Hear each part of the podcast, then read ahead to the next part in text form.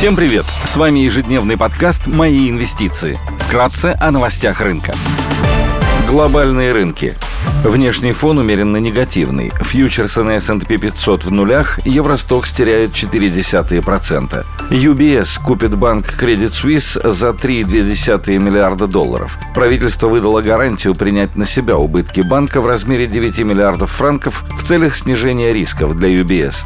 Шанхай Композит прибавляет 0,1%, гонконгский Хэнк Сэнк падает на 2,7%, Народный банк Китая сохранил базовую кредитную ставку на уровне 3,65%. Баррель нефти марки Brent стоит 72 доллара 30 центов, золото торгуется по 1975 долларов 20 центов за унцию, доходность по десятилетним гособлигациям США составляет 3,42%. Сегодня Председатель ЕЦБ Кристин Лагард выступит перед экономическим комитетом Европарламента.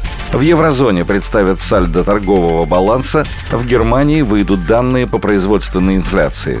Корпоративные новости. Среди крупных иностранных эмитентов отчитываются Sunny Optical, China Resource Power и Pinduoduo.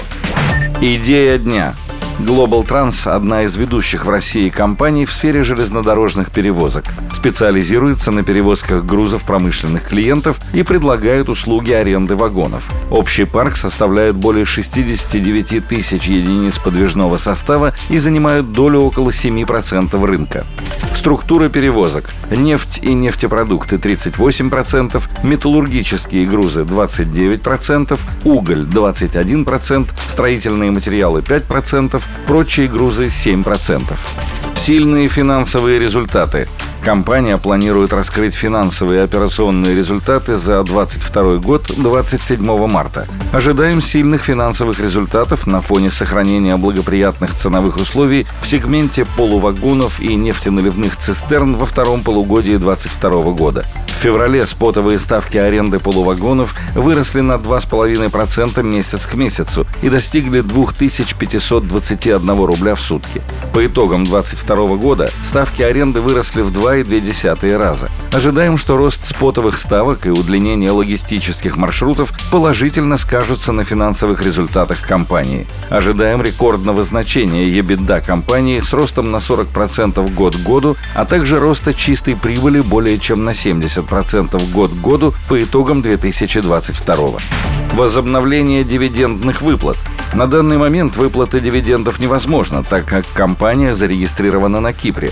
Однако компания изучает вопрос редомицеляции бизнеса, что позволит ей вернуться к выплате дивидендов. Основные акционеры компании заинтересованы в возобновлении дивидендных выплат за 2021 год.